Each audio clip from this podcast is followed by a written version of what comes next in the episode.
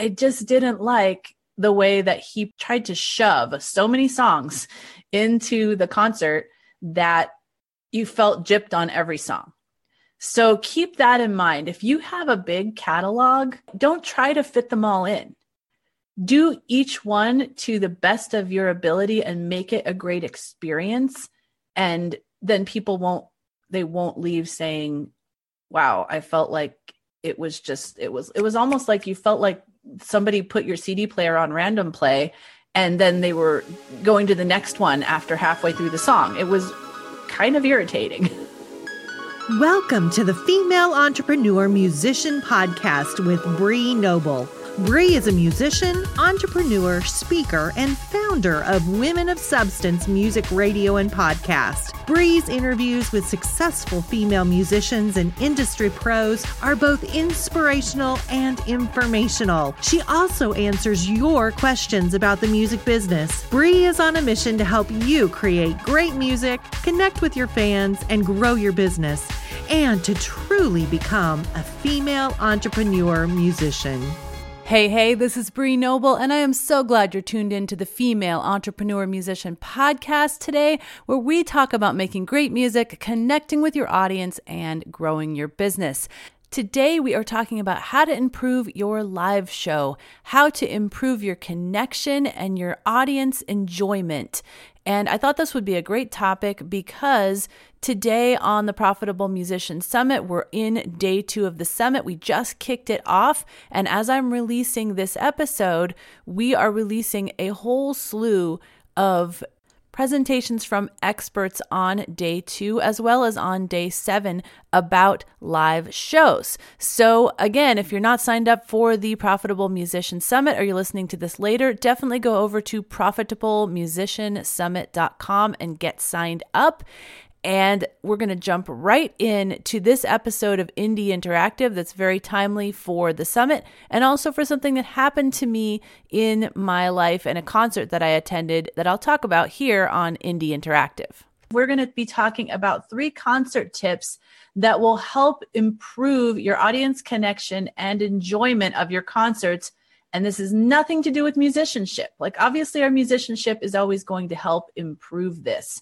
But there are things that we can do in our concerts that have nothing to do with musicianship that can really increase our connection with our audience, the enjoyment that they have with our concert, and maybe things that you're not doing or you haven't been paying enough attention to in your concerts. So that's what we're talking about today. I want to say hi to those of you that are showing up right on time. Good morning to Annie and Jesse, and Molly is here. Great to have you guys.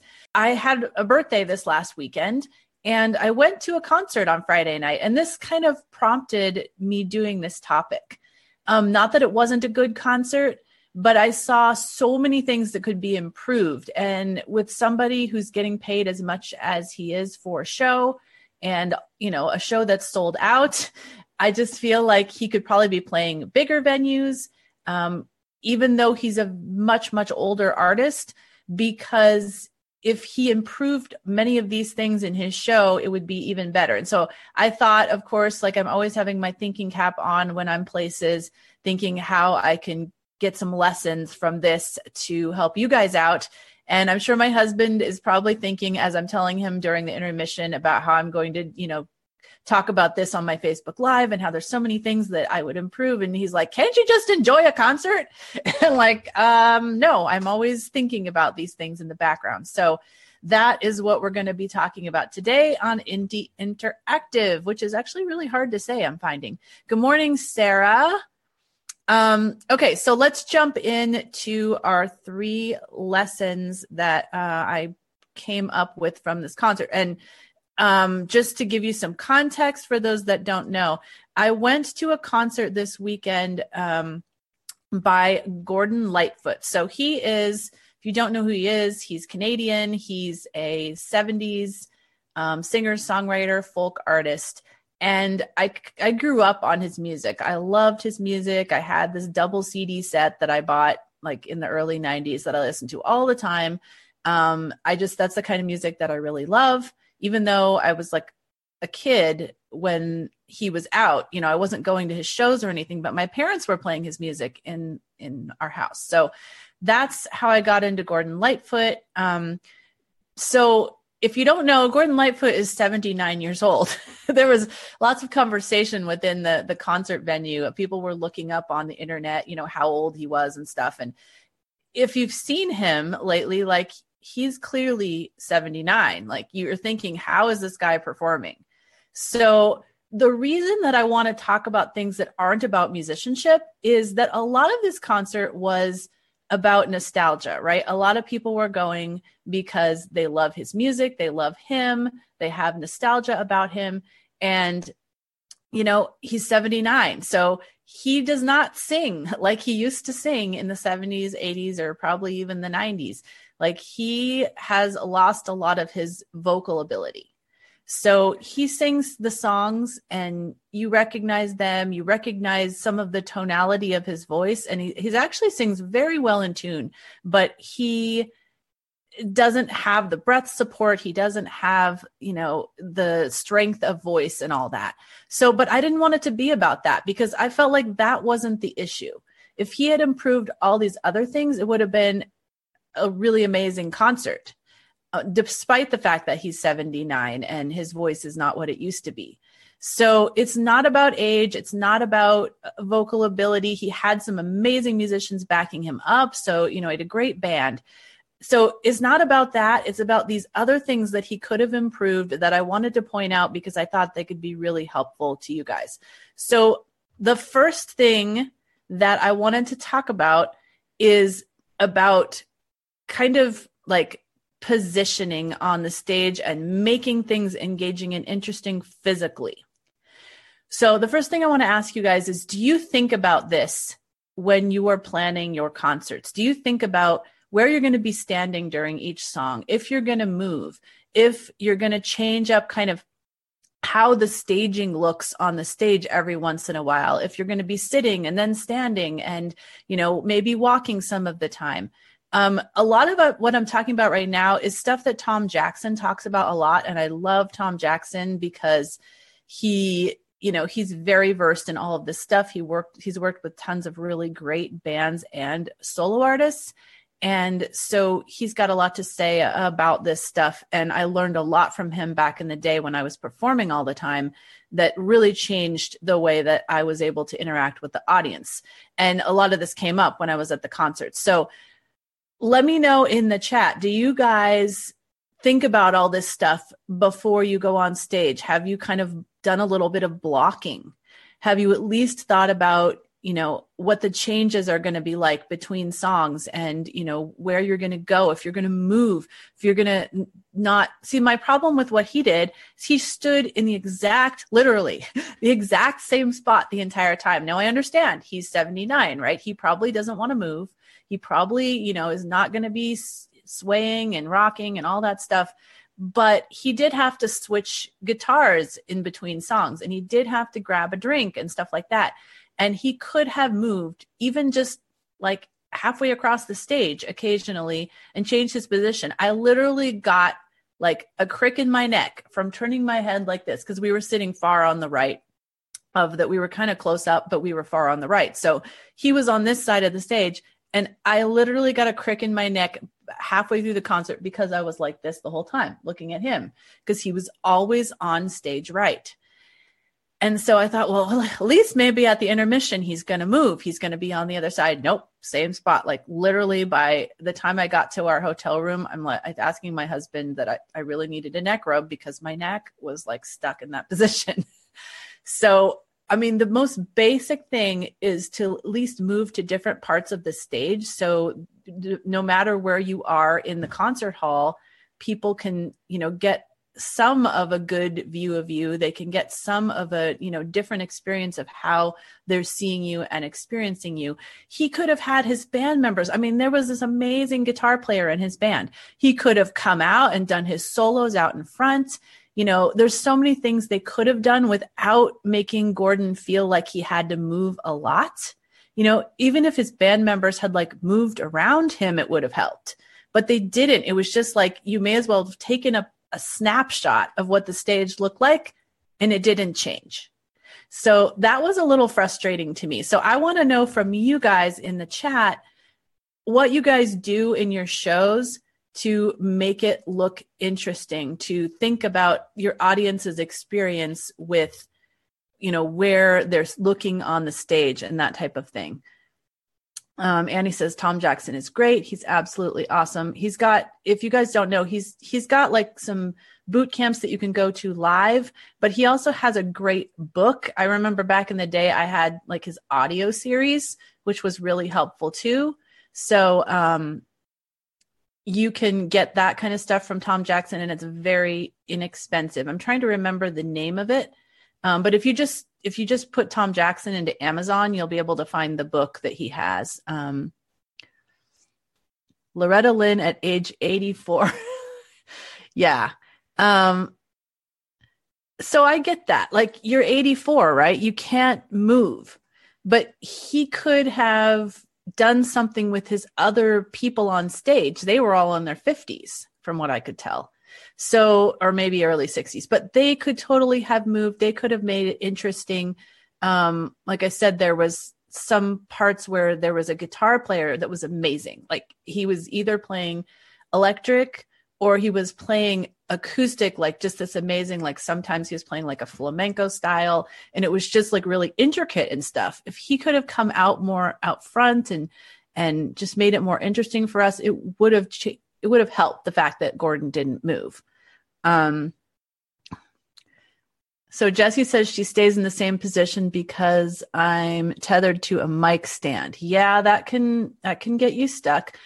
I mean, what you can do is actually I mean, you can make it part of the, you know, the talking part in between.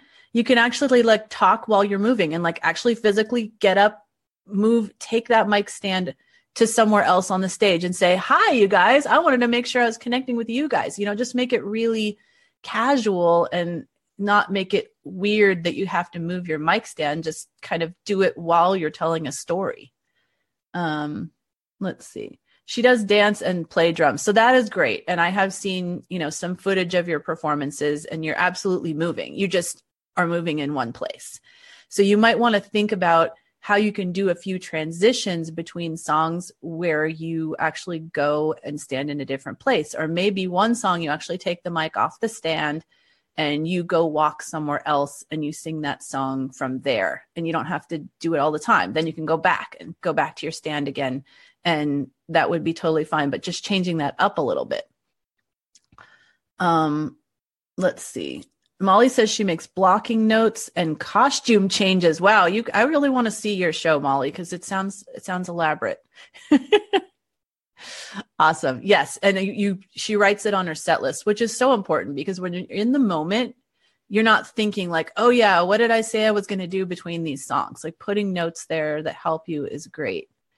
Um, oh, Beth says she'll post the the website link later. I think she's saying for Tom Jackson. Yeah.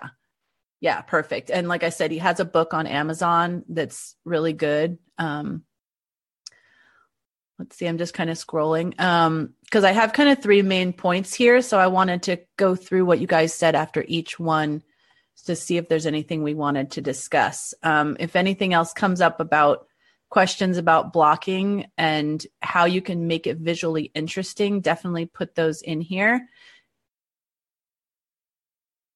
Let's see. Jesse says she uses little props and band. Inst- oh yeah, yeah, hand instruments. Absolutely, that can make it interesting too. So at least you're definitely doing like even if you don't move, you're doing stuff that's different. Like literally, he was standing there singing with his guitar the entire time. Nothing changed. And again, he's older, but he could have made it more interesting, or at least he could have done some other blocking. Um, so Christiane says she performs with loops and a keyboard. Um, in some parts of my set, I can leave the looper going and grab the vocal mic. That's great because I know I'm a keyboardist, right? So I'm kind of stuck behind my keyboard a lot too. And sometimes I made the choice, even though I don't love tracks, I made the choice to use a track on one song or two songs, depending on how long the show was, and go out and stand in front of the audience because I don't like being stuck behind my keyboard the whole time. Yeah, even Beth says even uh, pivoting to to move your body and change like the way you are oriented toward different parts of the house is important too. And again, making notes like I mean it may seem silly like to make a note that said, you know, halfway through the song turn to the left or whatever but you won't remember while you're performing. And if you've thought out these things if you've watched yourself on video and thought man i really need to do something here then making those no- notes can be important. I'm going to try costume changes in our longer shows. That would be fun. At least if you had like an intermission even you could do a costume change. That's cool. So Annie says that she plays frame, she plays a frame drums and she uses that on some songs. So that definitely increases the visual difference because she's doing something a little bit different versus just you know playing a guitar or singing or um, whatever on the other songs. So that is uh, those are some great suggestions on what to do to improve your um, visual interest during the show. So the next one i want to talk about is your playlist. So you know first i will explain what I didn't love about what I loved and what I didn't love about his playlist. And you guys can think about how you can apply this to yourself. So, the problem with what happened there is that he has a huge catalog, right? He has years and years of songs that he's written. And he's got some that are super popular that people know. There are some that are kind of like deep cuts that people know that are his big fans. And so he wants to include all of those, which is great. But the problem is he was literally trying to include all of them. And so because he did this, he made every song shorter. And he even mentioned this in the show. He's like, You may notice these songs are shorter. It's because we have so many songs in the catalog and we want to include as many as possible. And I, while I appreciated that, I felt chipped on the songs that I wanted to hear that suddenly were super short. I mean, his songs are not that long anyway. His songs are, you know, like the mid three minute mark. And he was shortening them to like two minutes because he wanted to get more songs in. And I did feel very frustrated by that because I felt like it would have been a better experience if he could have done fewer songs and done each song to its fullest and then uh, it's not like I would have left the concert and say, oh man, he didn't play this song and this song. Now I'm upset. It wouldn't have felt that way. It would have felt like, wow, the songs that I did get were really well done and they were, you know, really, I really enjoyed them. And, you know, he could have made them a little more interesting too. And that, you know, he could have put solos in there and stuff like he did on a few of the songs. But I just didn't like the way that he put, tried to, tried to shove so many songs into the concert that you felt gypped on every song. So keep that in mind. If you have a big catalog, you know, try don't try to fit them all in. Do each one to the best of your ability and make it a great experience and then people won't they won't leave saying, "Wow, I felt like it was just it was it was almost like you felt like somebody put your CD player on random play and then they were going to the next one after halfway through the song. It was kind of irritating.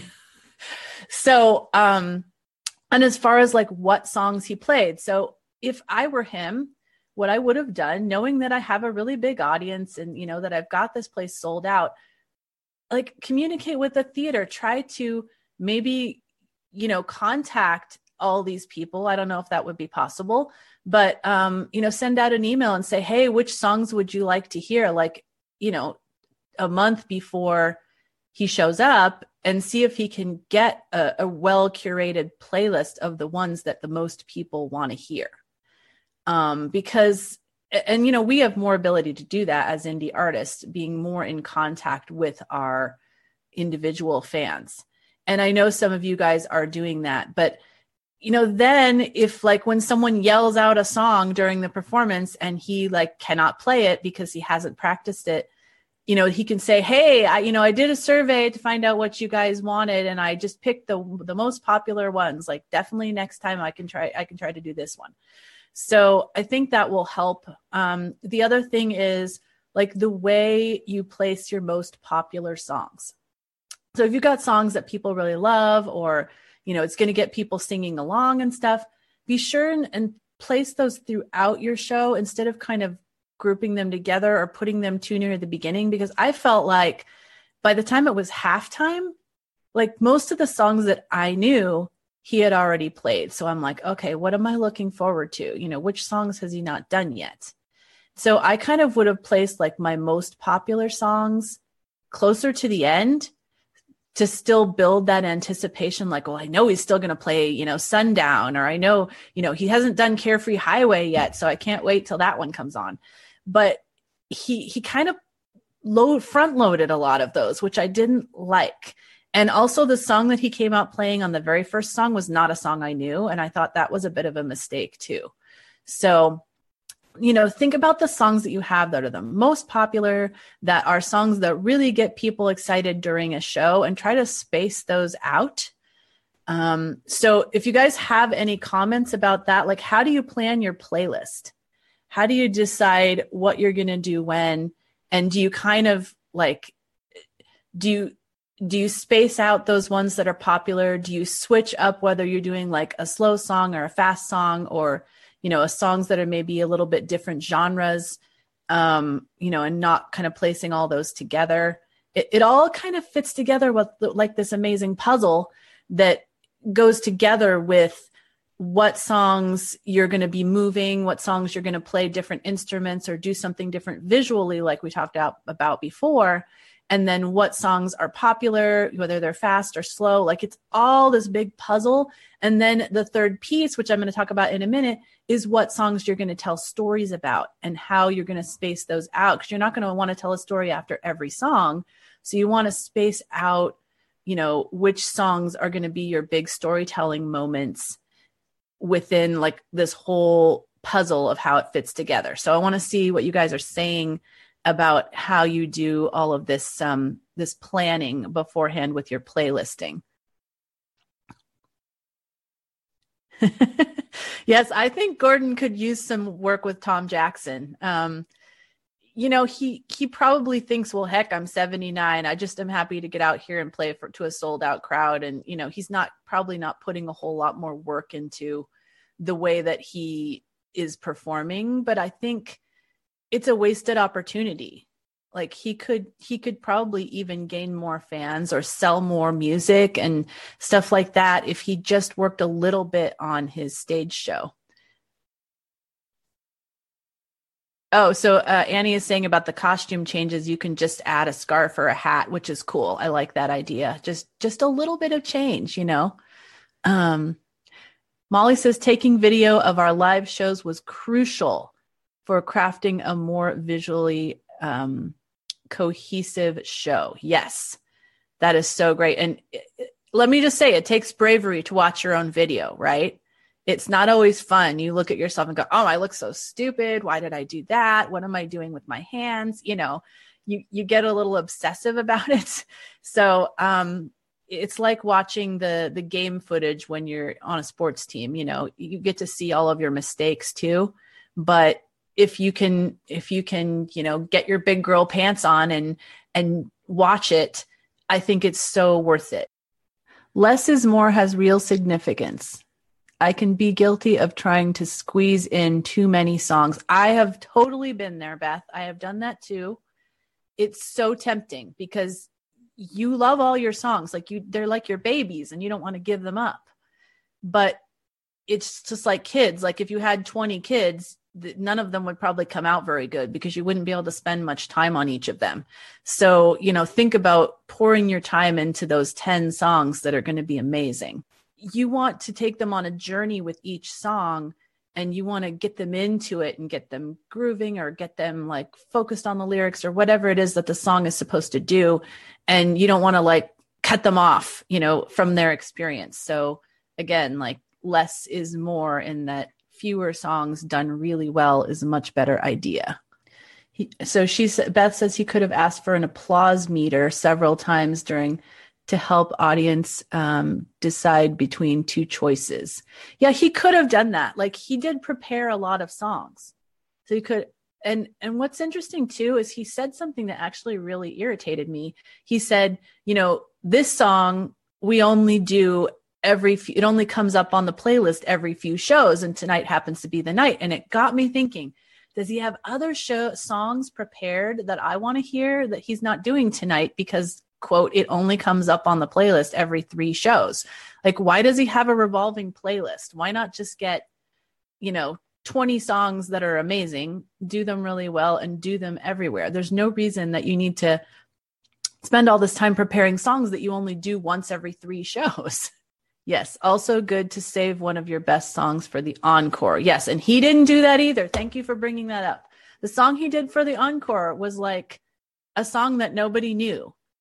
And I was, I felt very frustrated by that as well. Like it sounds like I'm really dissing this concert. I, I actually had a really great time, but there was so many things that could have been so, so much better. Um, yeah, we alternate tempos, moods, and keys for our sets. Absolutely. That's that's a great thing to be thinking about when you're setting up your playlist. Oh, Catherine makes a really good point. I know which pieces of mine sell CDs. Yes. And I schedule them in the first half so I can mention CDs and get sales at intermission. That's really smart. Yeah, and if you if you then have one of those that you do at the end as well, um, then that can help you mention it at the end. She also has a good mix of original and standards. Now, Catherine is a fiddle player, so she can play a lot of standards that people might already know. So if you're doing covers, like definitely you can can throw those in. Um, again, like if you're doing covers, don't feel like you need to do a lot. You know, do one cover per half and do it really, really well and make it totally yours and it will go over much better than feeling like you need to do a bunch of covers because they're songs people know. Yeah. So Molly says we always try to have somewhere to go, come out high energy, but give the set an arc. Yes, it's it's it's like a story arc, right? It's like you're you're telling a story with your set. And I I think about that too when I create playlists for podcasts. Like I really do think about the story arc of this playlist. Like we start off and it's, you know, very kind of high energy or engaging. And, you know, then we kind of slow it down and do a little acoustic. And then we have a piano ballad. And then we kind of decide, you know, we're going to bring up the energy again with a rock. And, you know, you may notice that with my playlists on um, women of substance. And I've actually been really complimented over the years on my playlisting for radio and podcasts because I think about that just like it's a concert. It's an it's a story arc. That's a great point, Molly.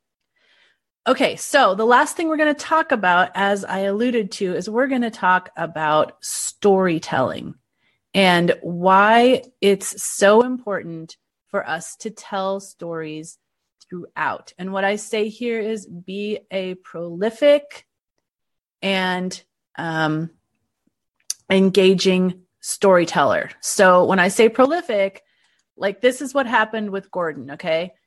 The whole entire first half, he did not tell one story. He was again probably trying to get through all of the songs in his catalog. And I felt totally gypped. Like I wanted to know the stories behind these songs. Why did he create them? Where did he come up with the idea for rainy day people? You know, what the heck does sundown mean anyway? I don't understand that song. Explain it to me. You know, he did not tell any stories. Plus, he had some very awkward stage banter, which like he hadn't thought it out in advance, right? And so that was kind of odd too. Um, the the one good thing that he did is like obviously we're thinking, man, this guy is old, right? How is he still up there performing? So the first thing he did when he came out and and after he sang his first song is um, he said something like the rumors of my death have been greatly exaggerated right? That mark twain quote. And we all laughed. Like that was funny. Like it put us at ease. So if there's anything about you when you're performing that you feel uncomfortable about or you feel like people might be questioning if you put them at ease by saying something about it in jest like that I think it really does help. So, for example, if I had had to perform when I had smashed my face in last fall and I had a, like a huge like gash in my nose, like I probably would have said something about that at the beginning or told a story about it and, and, you know, made it a little bit like lighthearted, even though I smashed my face in, like I could have joked about it now because it was over. But I think just being able to talk about that type of thing in front of them without feeling uncomfortable about it, it just kind of clears the air. Like, you know, they're probably thinking, like, man, how is that guy even performing? He looks like he's about to, you know, fall over. He's so frail. So, him talking about that, him like, he made some other jokes about it too, which he made a couple vertigo jokes, which I thought were hilarious because, you know, we're all thinking it, right? So, um, if you've got something like that, that, that, you're feeling uncomfortable about, you think the audience may be wondering about, then just go ahead and like put it out there. Totally fine. Um, but as far as stories, like he didn't tell enough stories. Finally, in the second half, when he did the wreck of the Edmund Fitzgerald, he finally told a story. And I'm like, finally, he's getting this right.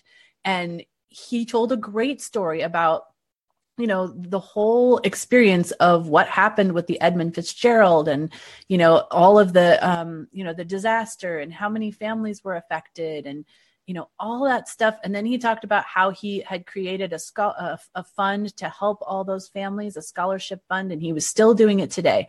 And that was awesome.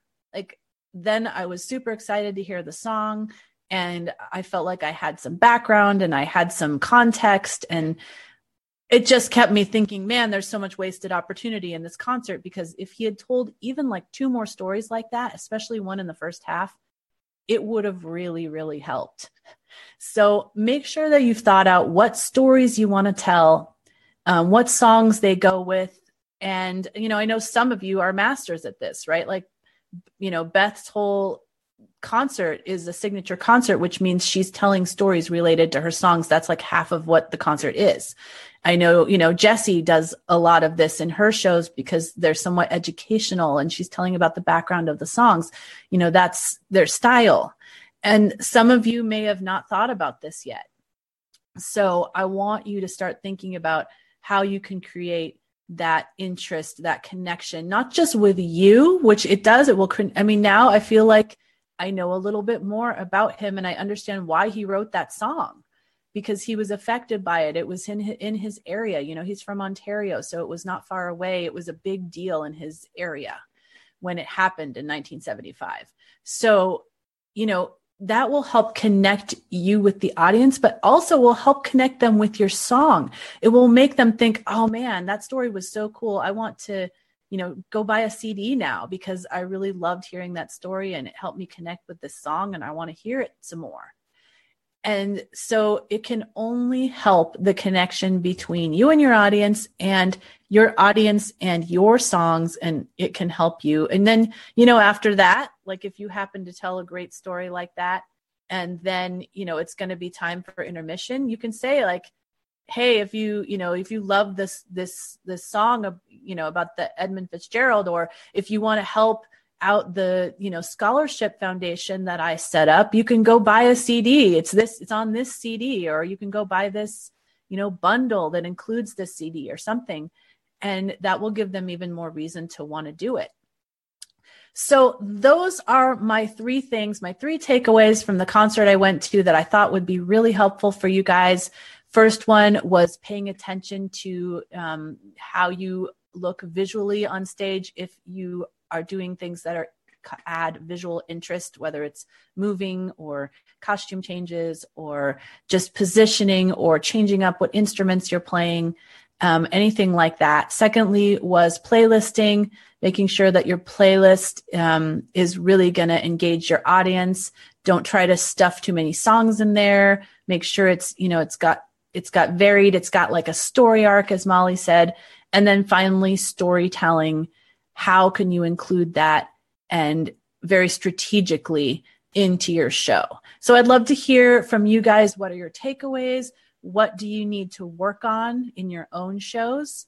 Um, and this this could be any kind of show. This could be everything from a house concert to a, you know, this was like a 400 person theater. Um, you know, it could be a bigger, it could be an outdoor festival, it could be anything. Like it it matters no matter what the venue is that you include this stuff. And the reason I want to talk about this, partly because it was fresh when I was at this concert, but partly because the summit is starting obviously tomorrow, the Profitable Musician Summit. And on day two, we have a ton of um, people talking about live performances. And, you know, so we've got Lisa Lynn talking about self produced concerts. We've got um, um, Tiamo De Vittori talking about signature concerts or um, keynote concerts, as he calls them. Um, and then, like, actually, on day three, we have Shannon Curtis, who's talking about house concerts. And then we have a whole day further on in the summit, day seven, where we've got people talking about touring and private parties and things like that. And all this stuff applies. So I wanted to make sure that you had a little bit of um, a little bunch of things in your tool belt that you can use when you start doing these concerts. So Jesse says, I need to work on editing. no need to tell everything in one show. Exp- yes, I kind of need to work on that too. Um, I tend to talk too much when I'm performing. And it's okay when I'm doing a signature concert because, like I said, half of it is talking. But if I'm more doing a concert, I do tend to talk too much. So, actually rehearsing what you're going to say or writing it out in short form or something so you know that you're, you know, that's generally what you're going to say. Because if I start ad libbing, sometimes I'll say stupid stuff or, you know, stuff that I, that that's filler that's not necessary. Um and so if i've thought about it in advance it's more it's much more concise. Um you can tell a story about a cover song too. Good point. And i know that jesse does a lot of this in their performances because they're they're somewhat like educational or about the the background of the music um, Beth says, I sold a CD because I shared a story surrounding a song recently. Wasn't even trying to sell a CD, just trying to add value. Well, that's the best way to sell, isn't it? By adding value. Perfect. Catherine says, well, you're scrolling so fast. Catherine says, I need to work on the moving part. Yeah. And I think, I mean, unless you've really done a good job with scripting this out for yourself, I think this is the area where we all fall the most short is thinking about the visual aspects of moving. Um, then she says the playlist and storytelling are both going really well. Awesome. Annie says all of these things make it more fun for us too. Yes, they do. They absolutely do. You feel really empowered and you feel like you're putting on a good show and not just getting up there and performing songs. And that was my biggest problem is that I felt like he was just getting up there, like, okay, let's run through my catalog. Like, no, this is an experience. This is a concert. Do you like the idea of starting with a song and then doing your intro? You know, I do. I do like the idea of starting with a song, um, especially if there's someone else introducing you. So I used to do it that way. I had a little introduction that people would read if I was performing at an event. And then as soon as I got on stage, I would sing. And I think that that, that goes over really well. I think it kind of slows the energy down if you get up there and then start talking. It just, it really depends on if you've got an intro or not. If nobody's introing you and you need to start your own show, then you probably do need to say a little something, but it could be really short. All right. This is awesome. Thank you guys so much. This has been so fun. Um, I thought this was a really timely topic and really important to discuss as we're going into the summit. And we're going to be talking about so many great ways that you can perform live. We just need to tighten up our stage show a little bit to make it even better, even more effective, and help us sell more music and get more people on our email list. Now go out and make great music, connect with your fans, and grow your business. Female Entrepreneur Musician has been brought to you by femusician.com and femalemusicianacademy.com. With editing by Jen Eads of 317 Sound Design and music by Stella Ronson.